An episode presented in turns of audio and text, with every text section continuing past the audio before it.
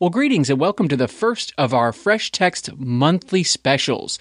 I'm Todd Bashong, the editor here at the show, and I wanted to be the first to welcome you to our new monthly series, which will be available to patrons at patreon.com forward slash fresh text. The team has elected to make the first of these monthly specials available to all listeners. That's why it's showing up in your fresh text feed. Moving forward, it will be available to all patrons who donate at any level at patreon.com forward slash fresh text. We hope you enjoy this conversation and look forward to connecting with you on Patreon in the months to come.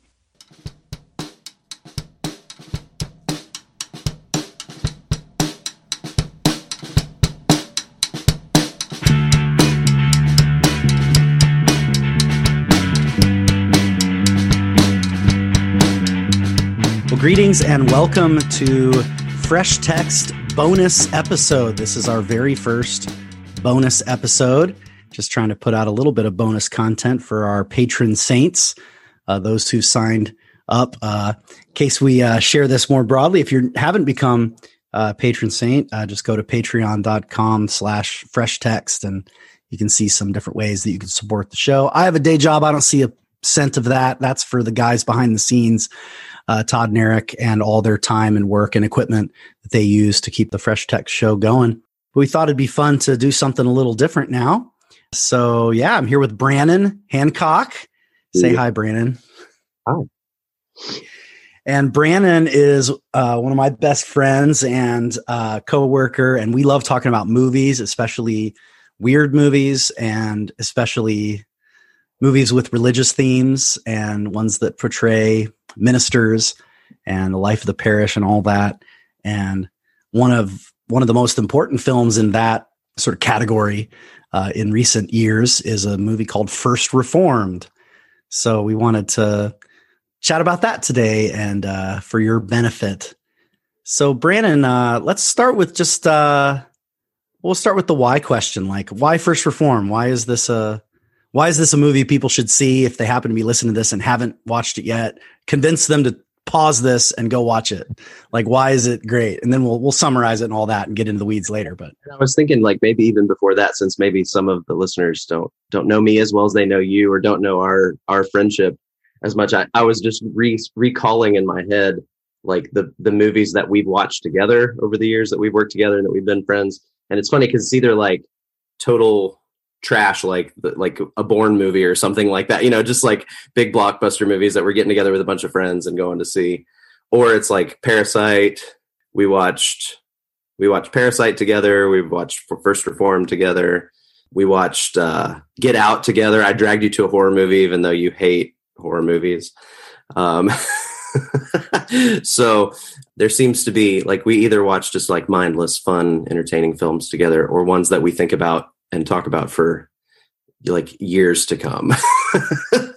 Not just moments after and then move on with life but uh, i wish we could watch more movies together because it's just busy time in life with both of our you know kids being the ages they are. So it's exciting to get to chat about a movie that well, you and your you and your kids took my son to ragnarok. I didn't see it with you and that would fit in both categories. That's true. Uh, popcorn cheese ball and you can talk about it for years Yeah, we've been doing a rewatch, a Marvel rewatch as our us too as a family during kind of during quarantine, about one about one a week maybe. And, and yes, so. we we're in the middle of a rewatch as well. Yeah.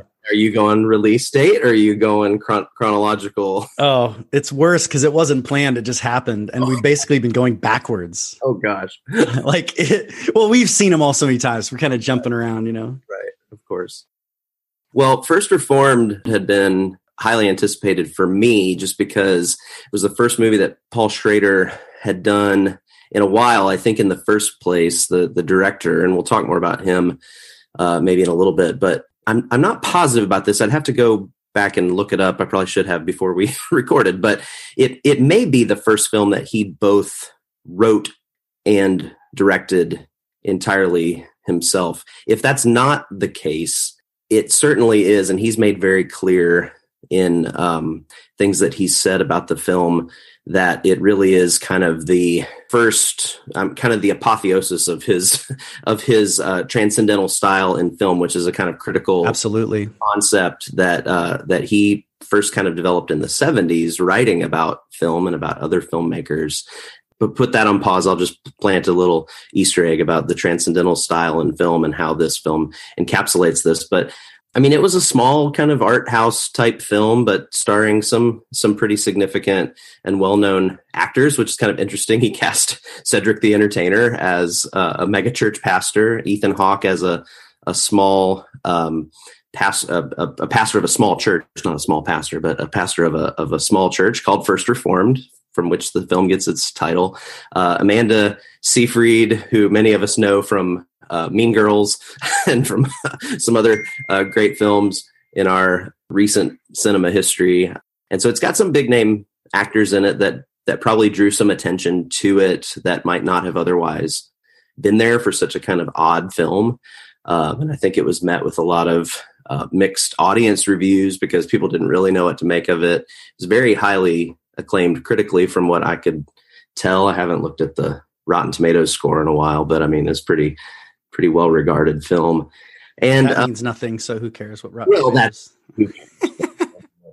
you know, it's not like in the in the teens or anything like that. but it's a it's a portrait of a of a minister um, struggling, I think, between uh, the the poles of of hope and despair as he pastors a a small church in upstate New York a church from the Reformed tradition, the oldest continually operating church in the—I Can't remember if the sign at the beginning that they kind of show in the opening scene says the oldest operating church in the county or perhaps in the state, but it, they're they're coming up on their 250th anniversary and having a reconsecration service that um, the the narrative of the film is all kind of driving towards this reconsecration service that they're going to have for this church. And uh, ethan hawke's character reverend toller has been pastoring this church.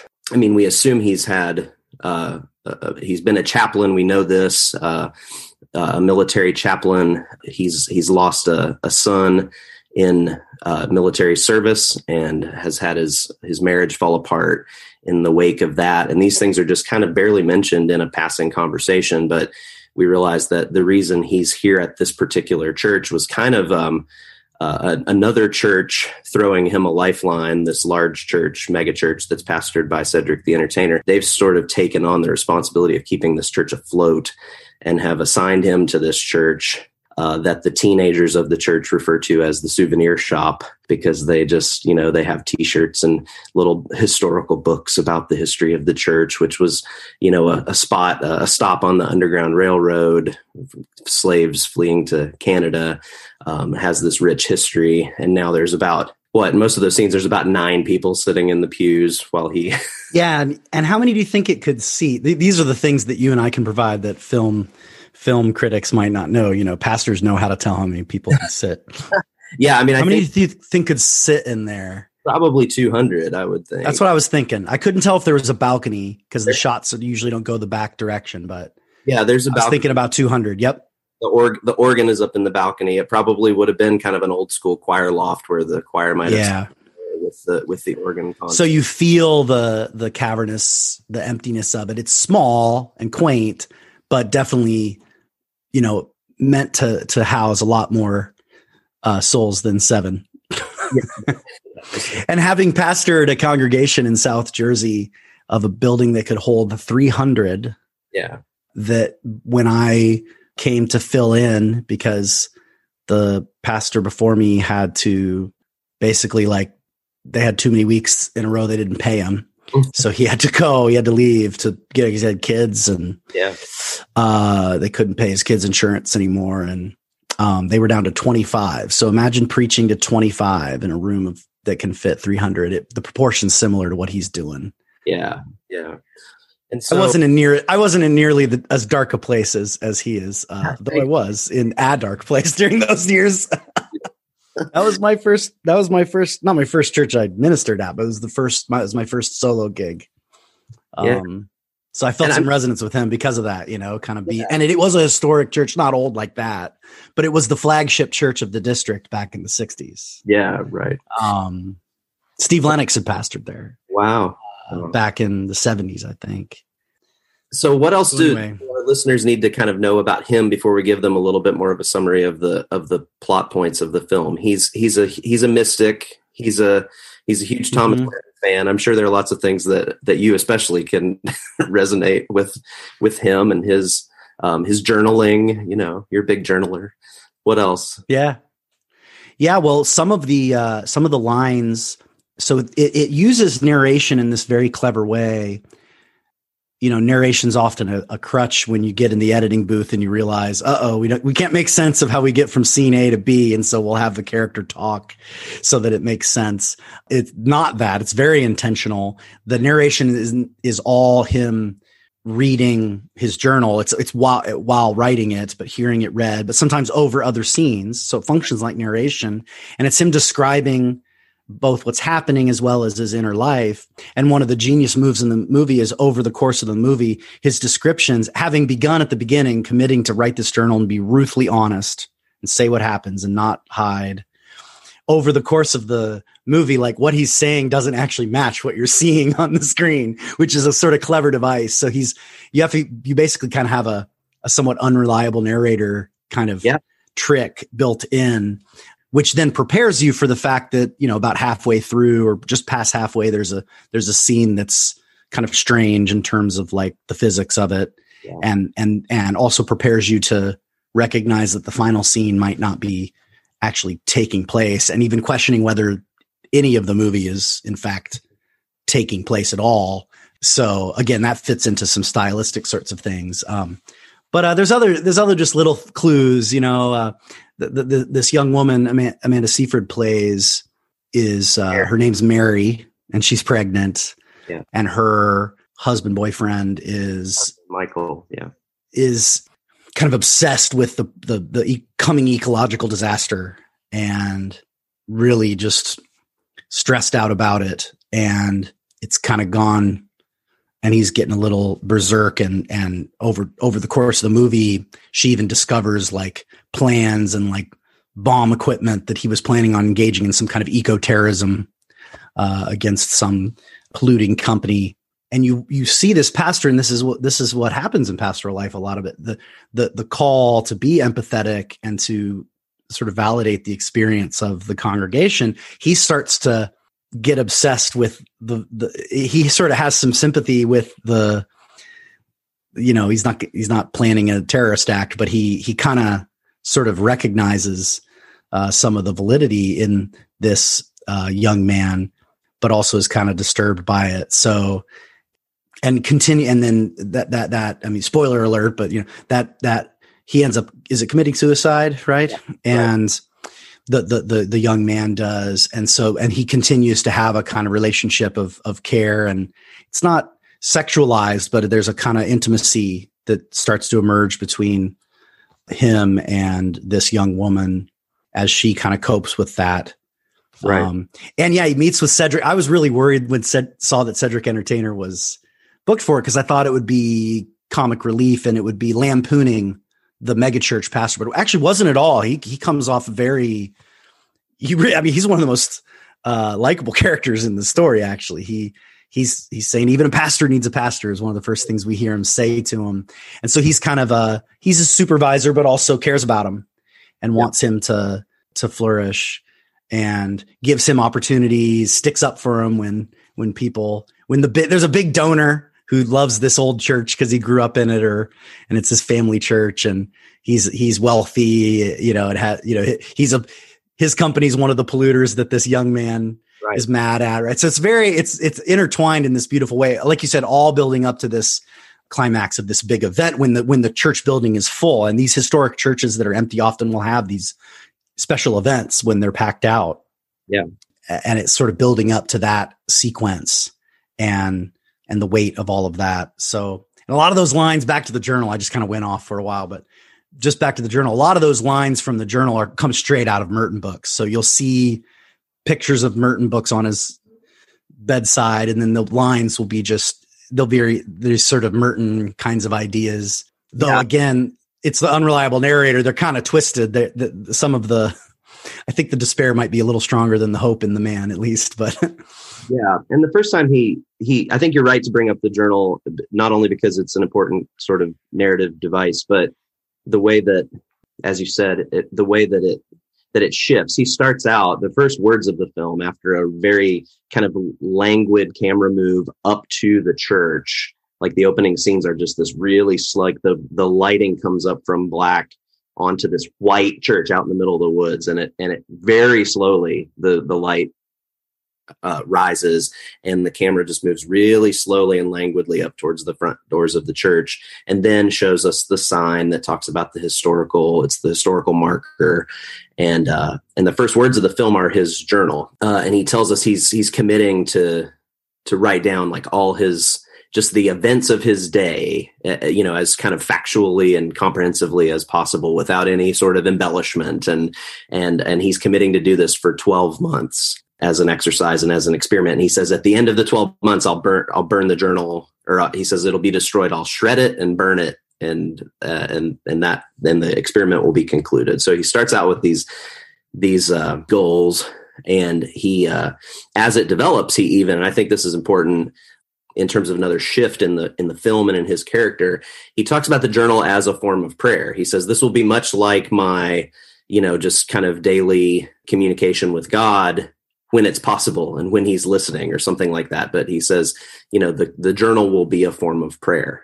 But as the film goes on and as he meets Mary and Michael and and they kind of um his relationship to them and his attempt to care for Michael, this in, kind of environmental activist who ends up committing suicide because he's he's got such despair about you know the um, the impending ecological collapse of the planet and his wife is pregnant and how can we bring a child into this world? He kind of says how could we? He has two great i think questions. He, one is can god ever forgive us for what we have done to his creation? And the other is you know how could you look your child in the face you know and he's he's going through all these projections about what the earth is going to be like in 2050 and um which is when his child will be 33 hint hint. Yeah that's right right. So my my my child will be 33 in 2050 and you know he says uh how could what what what what what do you say when when this child looks at you and says you knew this all along and yet you still brought me into this world and so as john said he he ends up taking his own life and then um in in uh reverend toller's attempt to continue to care for his widow um he begins to kind of absorb empathetically the um the that cause in a certain sense you know becoming a bit a bit of more of a believer that this is you know that this is really a, a valid source of despair. Like he says at one point that reason provides no answers um and that you know that that despair is a rational response in the in the face of hopelessness you know but that that that life is all about this kind of trying to hold in tension. He doesn't use the term coincidentia oppositorum but it's kind of this holding in tension or in paradox the uh the the two poles of hope and despair. And i that got me thinking that hope and despair thing got me thinking about some some other sort of binaries i guess in the film or tensions in the film. And i just jotted down as i was rewatching it in preparation for our chat. There's a tension between language and silence in the film. There's a tension between suffering and prosperity that comes through in several ways. Um, they're they're only just like little hints that the megachurch is a bit more of a kind of prosperity gospel dynamic. Yeah it hints at it it's yeah. not like real overt. It comes out when he when he asks them to fill in for the youth pastor and hang out with the teens. And and that's it's a subtle way of doing it, it makes it less of a lampoon because yeah. it could just be this is the teen just shooting his mouth off. Yeah. But you kind of get the vibe that this is kind of what his parents think too. You know it's kind of hey this all because because when he fills in he he has very much a kind of suffering emphasized picture of the christian life. Right which is well grounded in Christ and and uh, yeah. Job and the Apostle Paul, of course. but it is it is perhaps a bit one sided and, and lopsided. It, or shall I say, even if all the words he say are are accurate in terms of logos, his pathos and ethos is all despair. His just way of carrying himself is is the despair. And so and the kid reacts and pushes back and and one of the great things about it, you mentioned language and silence, it links to that mm-hmm. because suffering when brought to speech becomes can become violence. And you see this pastor toller start to raise his voice and but you only for a second. And then our next scene is him talking with the senior pastor kind of helping him like basically like hey dude you can't just like you know just attack a teenager. You know like you gotta listen to him and let him be a little bit. Yeah. You know, well, I think I think the Cedric's character, Pastor Jeffers, I think is his name, and he he says That's right. He, he says, well, you know, they they said you handled it really well, and and but he's really frustrated with this teenager pushing back on him about you know this turn the other cheek stuff and all this suffering servant stuff. Yeah. Uh, and but you get it too, and there's a, there's a little scene that would be easy to miss where um, they're editing like a sermon of the of the pastor Jeffers of the megachurch pastor in a media booth in the church. And it just it leads into another scene where you get the prosperity thing in what he's saying. He's talking about you know how Jesus wasn't in despair all the time because he you know Jesus didn't he said that's he says something like Jesus Jesus never despaired. Jesus never had anxiety because he knew he was doing yes. a higher a higher purpose. And so jesus never experienced anxiety and despair.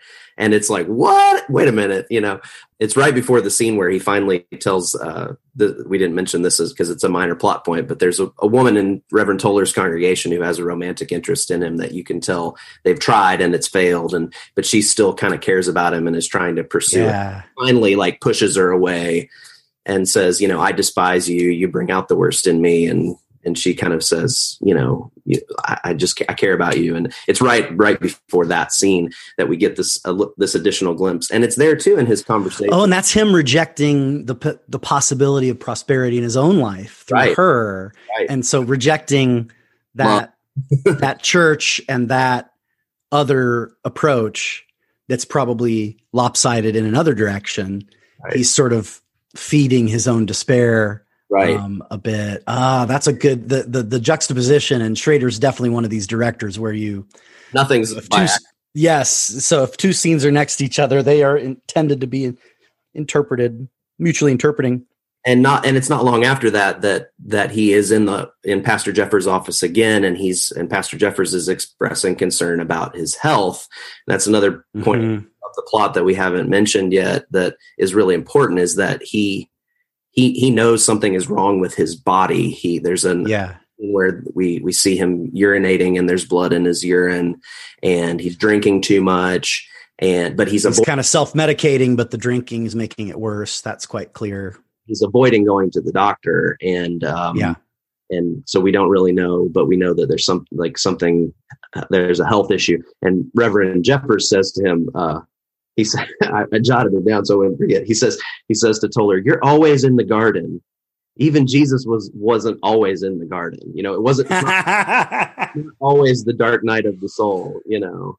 Um, yeah. And but, you can tell he's, he's reached for things like Merton and these mystics because yeah. he sees himself as having a sort of dark night of the soul experience. And of course, one of the questions raised by the film, I think for us as viewers and and especially believing viewers is to kind of ask how do we discern the difference between the dark night of the soul and just depression right? And he just needs help. Do you know what i mean? Uh this is just a man who needs help and who's almost even more cut off from help because he's being a helper to others you know? Right. so he's a kind of a starving baker trying to to feed others and help others when he's quite deprived himself. Right. But at the same time, eh, you know, his his his challenging of the kind of the the emptiness and and vanity of a sort of prosperity gospel is pressing, you know, so it's it's strong. But I, I like that you only get tiny glimpses of it from the the pastor who's he's more careful. He says he wasn't always in the garden, which is true, right? Jesus wasn't always bummed out. yeah. And there's a scene where I think it speaks to this as well, and and it's it's it's one of the only other quotes I kind of wanted to pull out of the film, where um, I think it's during the scene where he's cleaning up the churchyard, where there's you know we there's a scene where he's where he's lifting up a gravestone that's toppled over in the churchyard, and there's another scene where he finds a a rabbit stuck in razor wire that's over at the edge of the church property. And so there's this dead rabbit that he's you know that he has to toss in a garbage bag. And he pulls the razor wire out from where it was and and takes it away as well. This is kind of after he's begun to be more concerned about the environmental issues. And i can't remember if those are the same scene. I think they're two different scenes where he's tending to the churchyard. But during one of them we're hearing his journal again and his voiceover narration. And he says some are called for their gregariousness, some are called for their suffering, others are called for their loneliness. He's talking about the pastoral vocation. They are called by God because through the vessel of communication, they can reach out and hold beating hearts in their hands. They are called because of their all consuming knowledge of the emptiness of all things that can only be filled by the presence of our Savior and and we see that emptiness i think in the film like the in the emptiness of the church building itself in the emptiness of the parsonage there's like hardly any furniture in the yeah no furniture there's that one room with nothing in it where that important scene takes place that we'll talk about soon. yeah there's one yeah. chair like i think you know there's and like his bedroom has a desk and a bed and that's that's it you know just there's emptiness symbolized you know all through his his sort of uh physical environment, you know, and, and his his the spaces that he inhabits. But I thought that quote about, you know, his sense of his vocation and his calling being his all-consuming knowledge of the emptiness of all things that can only be filled by the presence of the the Savior. He references the sickness unto death in his conversation with uh, with Michael when he's trying to kind of counsel him out of his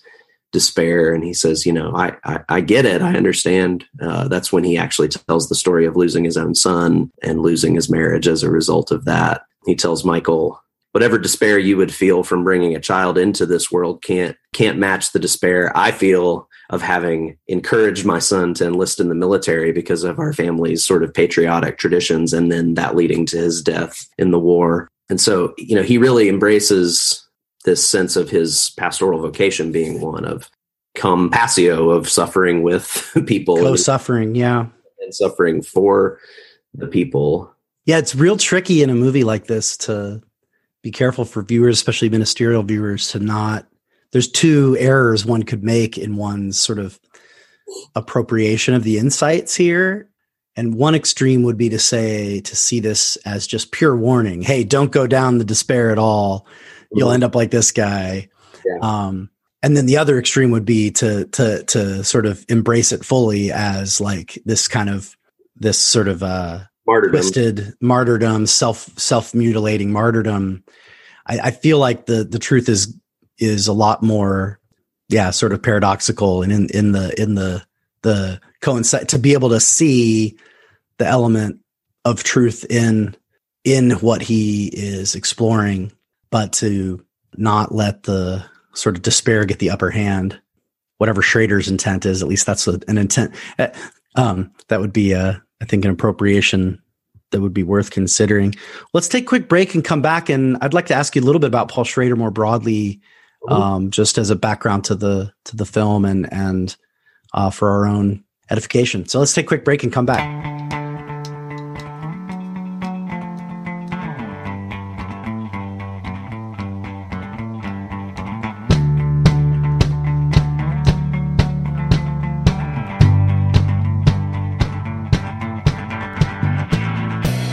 And we're back. Welcome back to our Fresh Text bonus episode with Brannon Hancock. And we're talking about, talking about, we're talking about uh, First Reformed, uh, film that came out in, uh, was it 17, 18? Uh, 17. Yeah, starring Ethan Hawke, Amanda Seyfried, Cedric the Entertainer, and directed by Paul Schrader. And you mentioned already earlier that Paul Schrader had written a book and was a critic uh, early on in his career in the 70s. And then from there went on to write and direct a number of different films, many of which did not use what he refers to as the transcendental style. right? Uh, that that he was analyzing in in especially some European filmmakers. Uh, but he and he, I've seen interviews with him saying this is kind of this was the moment when he decided to actually do it himself.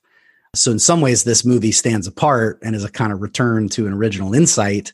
Though there are parallels, obviously, between this and, and some of his other movies. But uh, tell us a little bit about Paul Schrader. I, have not read that book. Maybe you have. Maybe you could tell, or at least tell us a little bit about what he means by transcendental style. And and so, what does Schrader have to say to us, both as a critic and as a filmmaker, that might be helpful for understanding this movies and films in general? What could we learn from him? Yeah, absolutely. Well, I mean, I'm no expert on Schrader, but I mean, many of us know. I mean, Schrader's cinema legacy is more to do with films that he's written, and and many of us we know his films through his collaborations with Martin Scorsese. Okay, so Taxi Driver, baby, right? Which in some ways, Ethan Hawke's character here is a is a sort of religious yeah. version of, of Travis Bickle. right, and, and, whereas with with um, Travis Bickle's character in Taxi Driver, directed by Scorsese, written by Schrader, he he's sort of this embodiment of of rage, you know, of anger. and I think uh, uh, Reverend Toller's character is more of this embodiment of despair. Um, oh, that's a good. That's a good way of putting it. Yeah. Yeah, th- but there are some definite similarities. The book that John referenced uh, is called "The Transcendental Style in Film," and it it's a study of similarities between three uh, three filmmakers: Carl Dreyer, Robert Bresson and Yasujiro Ozu, who's a, a Japanese filmmaker, and the way that they express kind of spirituality or transcendental themes in their films through and I'm I'm I'm peeking at the the the summary on the back of the book because it's been a while since I looked at it. I've I haven't read the whole thing, but I've read uh, excerpts from it, and it's often like anthologized in books on religion and film like the kind of key chapter of it is you know often included in anthologies of, that are studying religion and film. So i'll, I'll read just a, a brief uh, thing here that that encapsulates it that um, the transcendental style expresses a spiritual state by means of austere camera work acting devoid of self-consciousness and editing that in that avoids editorial comment and so these three directors. Oh, that describes this movie. Yeah. Wow. Yeah. What were those three principles again? Austere camera work. Okay. Acting devoid of self consciousness and editing that avoids editorial comment. And so Schrader says that these three filmmakers use a kind of common dramatic language, even though they're in different cultural settings. Like he sees that there's these common things in their work. And and he re he re-released this is interesting because I would like to take a look at this. He he re-released the or re uh, what do you call it? Revised the book. That's the word. Um, and and re, that was republished in 2018. And he has some additional sections in the book that extend the framework to looking at the works of Andrei Tarkovsky, Russian filmmaker who did uh, the great film on Andrei Rublev, the iconographer, and but also did like Solaris and Stalker and a bunch of you know kind of interesting like action and science fiction types of films. Uh, Bela Tarr, who I've seen a, couple of uh, his his films, uh, Werckmeister Harmonies, which is like the slowest, most languid movie I think I've ever spent three hours watching in my life.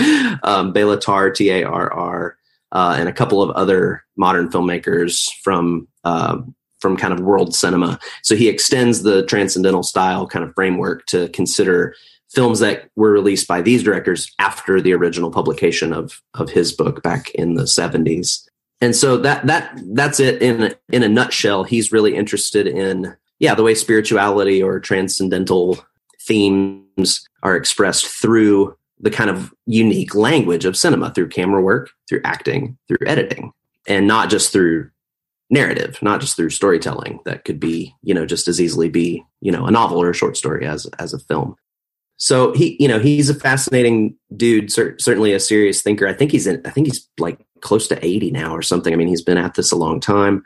He was raised in a, a protestant tradition whereas scorsese was raised in a catholic tradition and at one point was considering priesthood and and went to seminary. So both of these iconic writer directors um, yeah i wanted to talk about that a little bit because uh, not just Protestant, but I mean like hardcore Reformed. He grew up in Grand Rapids. Yeah, he's Dutch Reformed. I mean Schrader, he's Dutch. And I know this world. This is where my wife's from, and uh, my brother and I both married into Western Michigan uh, people. My brother's wife is like legit Dutch. Veldier is her last name. Uh, my wife just grew up around it, but her family's from California. But uh, um, yeah, so he went to Christian Reformed Christian school. Through through all through school, K through twelve. Went to Calvin College. Yeah, um, and this was in the days when uh, this is 56. He would have been in the 50s and early 60s as a student. This is back when uh, Calvinist uh, Reformed churches were very anti film. So they couldn't go see movies. This is very different. You and I kind of grew up in holiness churches that also had film suspicion, but it was, it had different, it had different grounds. Uh, the Reformed were more just suspicious of entertainment. I think ours was a little bit more uh, anxious about you know sexual expression. I think, but um, and just worldliness, yeah, worldliness. Whereas the that wasn't exactly the the thinking in the Reformed traditions. Uh, anxieties about film, but so for him, his uh, his departure from his Reformed background is kind of uh, very much linked with his love of film, and so there's a there's there. It's not an accident that it took in a way his whole career for him to to finally take this up as a subject matter. And actually, you can tell one of the you mentioned Scorsese, but even just in this movie itself, you have this guy. He's the pastor of quote First Reformed, and the church is very austere. Uh, in the in reformed architecture style, right? You no icons, no imagery of any kind the pure word of God. That's a central element in the Reformed tradition. I picked, I mean, I, I, I went to school with Reformed people, Presbyterians out in New Jersey. They're not as extreme as the, the Dutch, but it's the same thing there. Like Miller Chapel, which is about exactly the size and shape of this church. It reminded me of Miller Chapel in many ways. The, mm. the, the, decor, it's all white, big organ, um, but no imagery, right? No images. Yeah. And the austerity of the visual medium, uh, which you know, for a filmmaker is very feels like a lot of loss, right? Who wants the visual richness and lushness of a Catholic worship space, you know. Right. But then all of the all of the religious ref like so in the parsonage or the manse or whatever it's called, mm-hmm. the stuff he's reading and writing about and thinking about, it's all Catholic mystics. Mm-hmm. So there's actually a conversation taking place between Reformational and Roman theology. Internal to the film.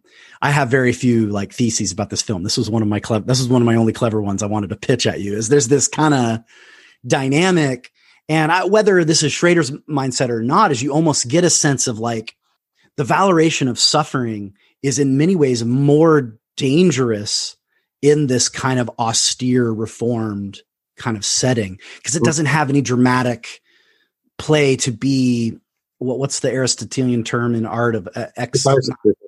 What's that? There's no like moment of catharsis for it. Catharsis, right? Whereas like, I mean, because clearly like Catholic theology valorizes suffering, but it's kind of like it's valorized once a week in the mass, and then we like go on and live our life, right? There, I'm not saying Catholics get it all right, but I mean there is it, it's it finds a dramatic home, mm-hmm. whereas the sort of austerity of the word in a kind of radical Protestant kind of mode, which in many ways is this is a thing where the first reformed and the the you know living water congregational church or whatever it's called the the, the mega church. Abundant life. Uh what was that? Abundant life is abundant life there you they're really two sides of the same coin. They're both embodying this kind of protestant austerity with re- with regard to image and right? Because it's still just words. You you got to talk yourself into being happy and I feel like there's this little, and and you mentioned on the break something about there's that picture of this uh, this hand. Yeah. So it, on his desk in the in the rectory, w- let's find all the words we could use to call the parsonage the man. Yeah. the, uh, uh, he uh, the desk that he writes at his journal and drinks his whiskey. Uh, there's a paperweight. I think it's a paper supposed to be a paperweight, but it's a it's a kind of small image in, encased in like uh, clear acrylic or whatever, and it's sitting there on his desk, and it's just it's a hand. It looks like it's in a black, you know, like the sleeve of a clerical robe or something. You know, you see like a black sleeve and a little bit of a white sleeve poking out, and a hand. um, kind of out, outstretched, extended, and there's a little red, something like a little red thing in the middle of the palm, just right dead in the middle of the palm. And uh, and I had to know what that was because they focus on it really closely in one scene where there it's like a top down shot of his desk, and then there's a couple of other times when he's writing at his desk and you see it in the frame. And I I had to know what it was, and it from what I could tell, it's supposed to be a hazelnut in the hand, which is a reference to Julian of Norwich, who reflected on a hazelnut until it took on the proportions of the entire world. She sort of saw the whole world in a in a hazelnut. Uh, but John, you were saying like when you first saw it, you, you wondered about if it was supposed to because it's red. It's a little red seed or nut right in the middle of the palm, and so it also looks a, a bit like the stigmata, like the mark of the nail pierced hand. Yeah, I mean it's right in the spot where that would be and has the right color. And I'm sure it's I'm sure whoever created that image, which I think probably has a life outside and prior to the film, probably was was engaging in both. I mean the mm-hmm. The stigmata would be the experience. St. Francis is probably the most famous one to have said to have this experience. It's one where someone's come to identify themselves so much with the suffering of Christ that they come to actually bleed in the same places he did, the wound the wound of the head, the side, the hands, and the feet mm-hmm. and it's usually pictured as in the palm. Um, you'll see a, an icon of St. Francis will often have his hands up and you'll see a little red dot in the palms. Yeah. And and Julian of Norwich is, is very much in this tradition. She was living during the plague, during a pandemic, and her famous line, All shall be well, all shall be well, is not a kind of yay, happy day. It's in the context of all this great suffering when you can start to see that all things uh, are held together by God. Um, nevertheless, right? It's a nevertheless, all shall be well, not a see everything is well. Right. Um, so she really gets that hope and despair tension, keeps it alive, and and so she would be a kind of stigmata type person. She had a very much an experience of Christ's suffering, and and interestingly, her he's kind of living a sort of a sort of version, uh, imitation, a parody perhaps of her own life. She was an anchorite nun, so she was not a part of a convent with other nuns. But rather was was linked to a local church and just lived in a little cell attached to that church where she never departed and and food would be handed to her. Eucharist would be sometimes she would live only on the eucharist. You know she was a little weird. Uh, and a little extreme with the kind of you know, bringing a little too much suffering on herself, but around surrounded by a lot of suffering too. But she had a window and would speak to people through the window and actually lived right on a major walk through a major traveling uh, path from northern to southern England. Norwich is on. So we, you picture in some ways she's very much exclude, you know, this secluded person, but in other ways she was engaged in a kind of conversational relationship with the world passing by which in some ways you kind of see happening in his life. He's very secluded, isolated. He's attached to this church, very austere life, uh, sort of identifying himself with suffering. But you know, the whole the, the whole world of the ec- the coming ecological disaster is kind of passing him by, and he's sort of engaging with it and connecting with it and sort of absorbing it into himself uh, for good or ill, mostly for ill. But uh, and that's one, that's one of the other tensions that I had jotted down is between the real world and the monastery. There's this sort of ah yes. There's a scene where the where Pastor Jeffers of the megachurch says something about you know you don't live in the real world and uh, you're you know you're just like that monk that you like. What's his name? You know. Yes so the megachurch. It's ironic because Merton was obsessed with talking about the real world and and how spirituality speaks to politics. Right. Um, yeah. So Reverend Jeffers is clearly not. He you know he he hasn't even read Merton. And who's that monkey you're always going on about? And I assure you that in the 60s, when Schrader went to college at Calvin College, Thomas Merton and Julian of Norwich were not on the reading list. I mean, this is not, he did not grow up on this stuff. So, so on the one hand, he's drawing on his reformed background for a lot of the, the visual austerity Mm-hmm. which then again matches the the austerity of the color and camera work that is part of the transcendental style that he's working with through but a lot of the language and imagery and references are to this sort of mystical catholic tradition that he would have learned later in life perhaps even mediated to him through scorsese who's also yeah. uh, aware of these sources and read them in seminary so you really get the dialogue between these different traditions that play out uh, sort of in the in the film itself in a way that I found very fascinating because th- these are my these are my shaping influences, right? I grow up Wesleyan yeah. holiness, but I was trained at Princeton in a Reformed tradition, uh, a tradition of the Word and of thought and of and of articulation and of austerity of image. But I'm sort of like I you know drink pretty deeply from a medieval and monastic uh, spirituality tradition, and I consider both valid and both my traditions. just yeah. you know, it's not. This isn't a oh I'm I'm sick of that whole Karl Barth you know Schleiermacher Calvin thing. Now I'm doing the Catholic thing. That uh, perhaps some of I have some former teachers who worry about that. John, is that what you were doing now? It's like, well, no, really. It all it's all of a piece. It's all one. Everything belongs. It all fits into one uh, sort of emerging ecumenical Christian theology. But you know, anyway, that's me. That's not that's not Schrader talking now. That's just me I, talking. I, but I do think I think you're hitting on an important theme by talking about how the the word heavy Protestant tradition and especially yeah. Reformed tradition sort of uh, deconstructs in a way like that falls yeah. short. Language fails. Language yep. fails at a exactly. certain. And as he goes deeper into his despair, which is both uh, again his embrace of this um, this environmental activism, but also his own health concerns, which become clearer as the film wears on, and his sort of relational alienation.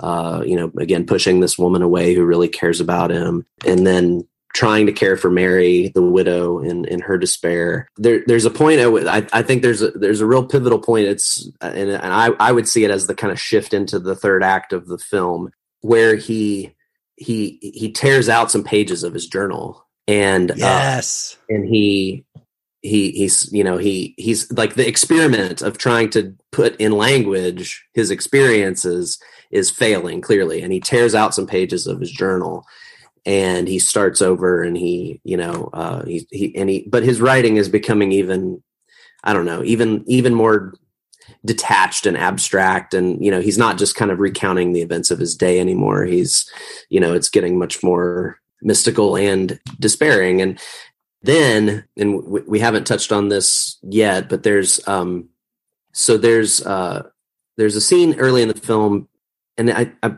it's before Michael's uh, suicide that um, Mary, the wife, has found a, a, suicide vest. I think I can't remember if you mentioned that earlier or not, but she finds a, explosives in the garage, and and uh, she asks him. She asks the pastor to take them away, and they decide not to call the police. But he so he he's taken Michael's suicide vest, and then later in the film, after Michael's death, she asks him to kind of help her clear out a lot of Michael's stuff, and and so he ends up with it back at his house, including like photos that he goes through the, of all these kind of environmental disasters that really again contribute to his malaise. But there's a point at which he tries on the vest. He puts on the vest.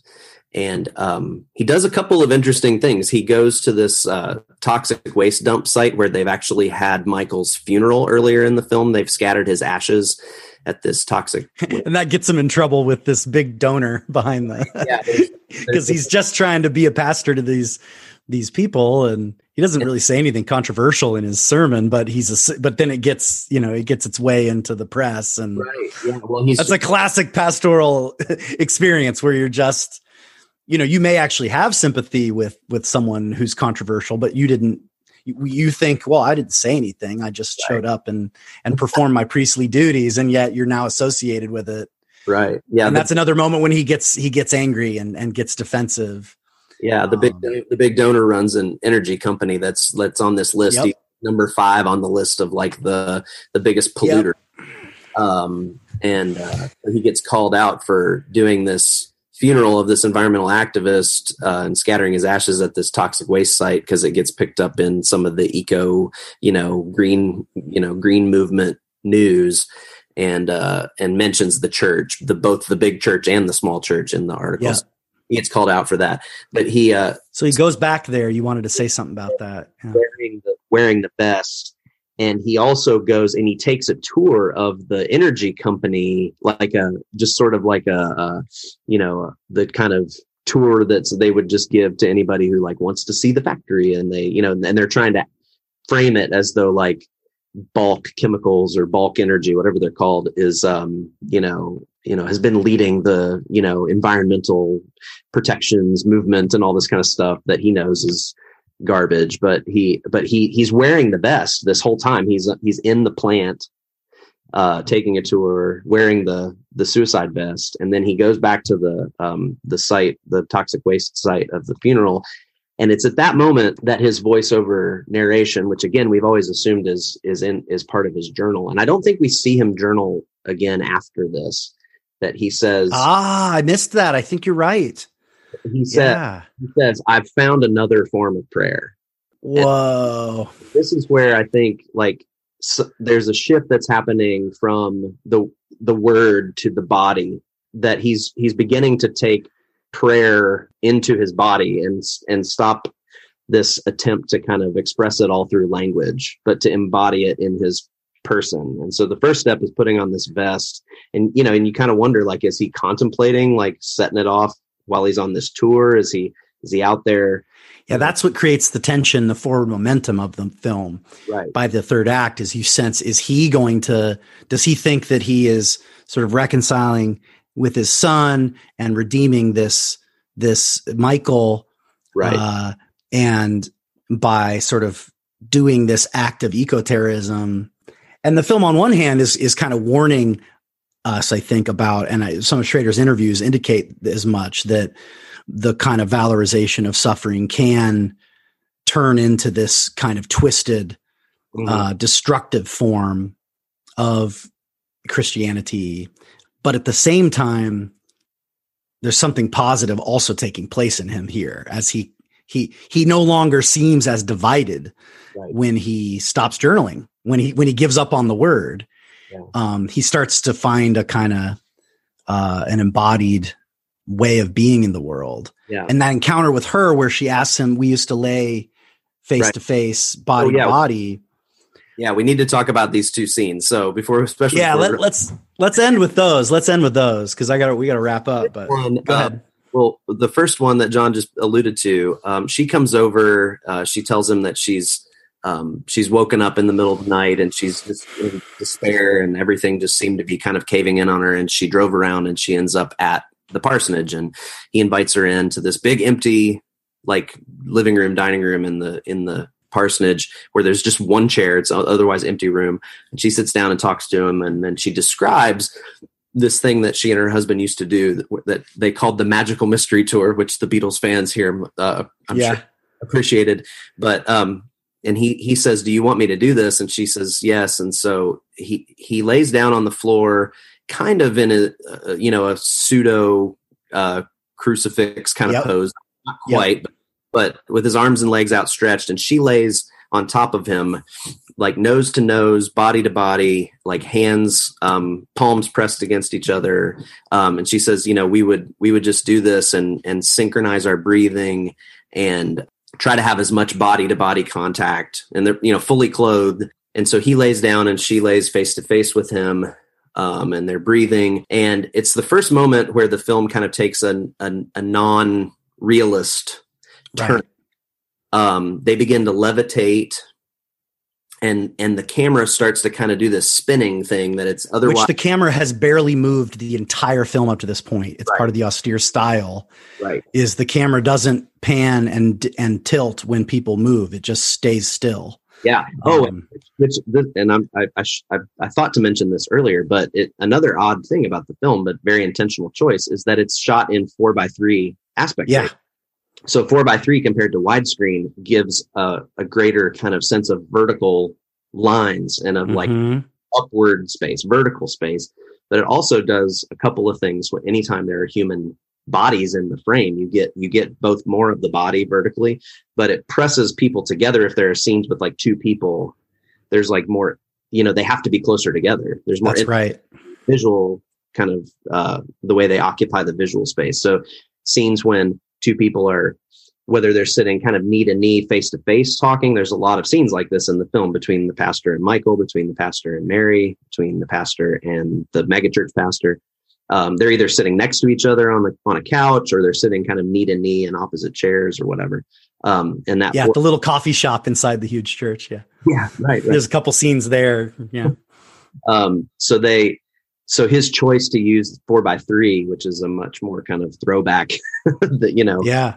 where now we're in such a you know a widescreen era of of cinema is kind of an interesting choice in its own right with what it does to the film and the language of the film but um so in this scene they start to levitate they s- and and the camera starts to spin and then suddenly they're outside of the room and eventually they disappear from the frame entirely but they they Yep. start to sort of hover through space at first they're up in amongst the stars and then they're like you know, going around snow capped mountains and forests and all of this stuff. But then it shifts to like scenes of pollution and Mhm.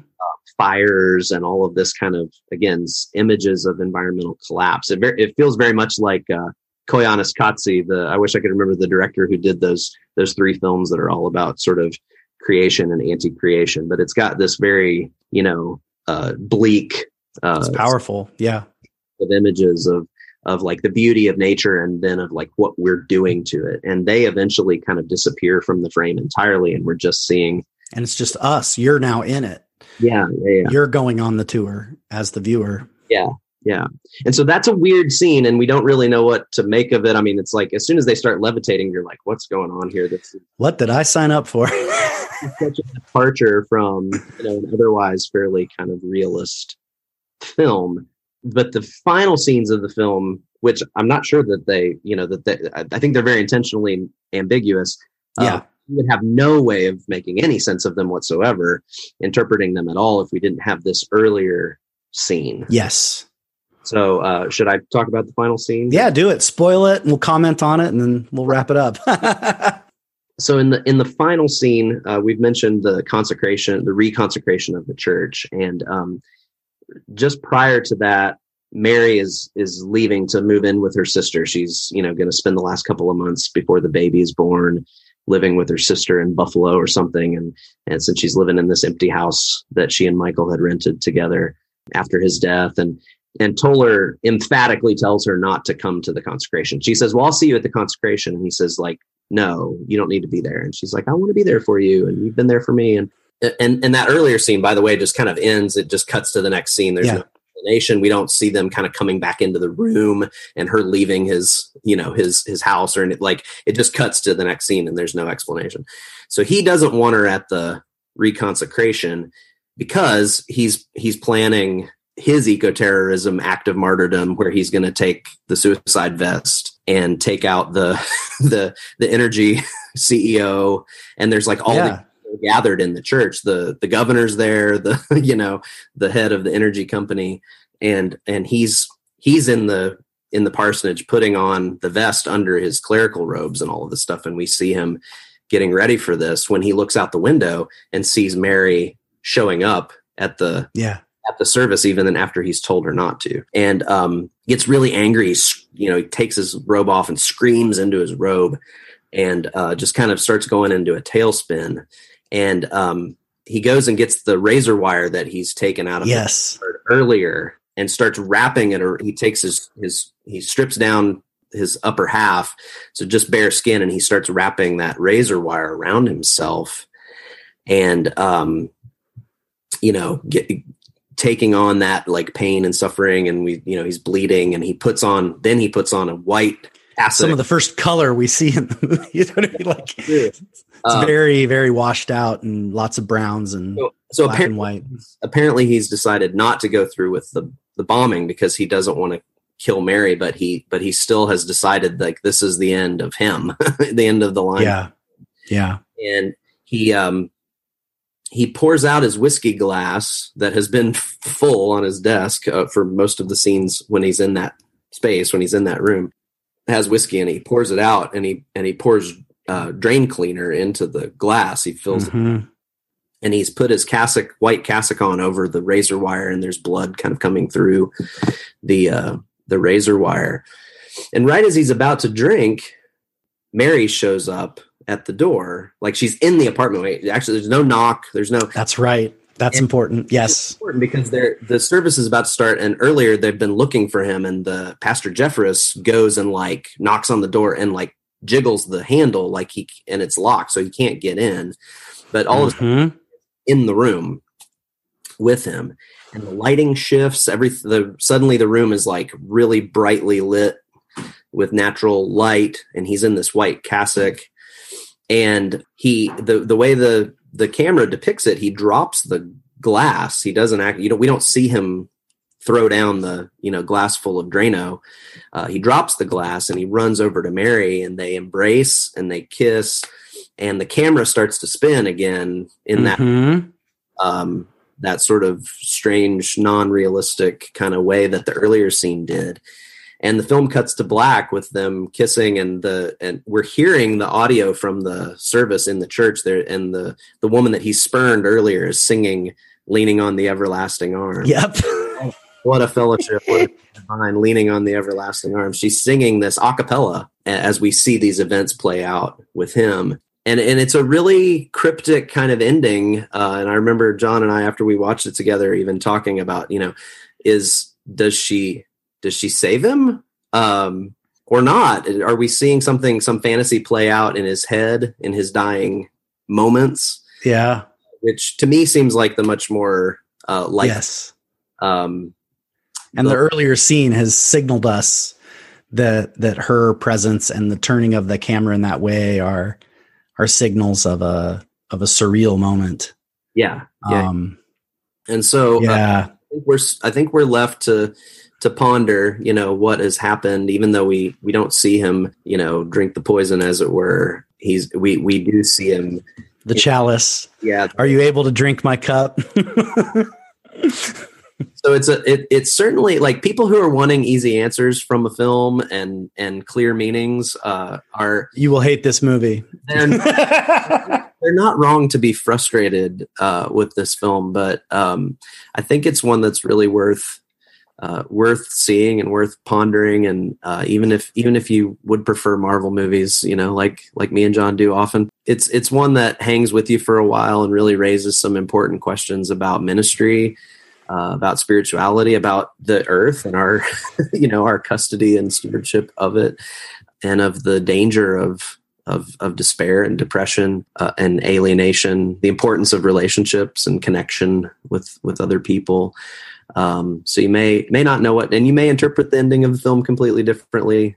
I think Paul Schrader is giving giving you the out, so to speak, if you really if you want to think that, you know, she showed up and he didn't drink the Drano and they kissed and then she took him to the hospital and got his uh, razor wire wounds stitched up or something. I don't, you know, we d- we we don't know, and we're not.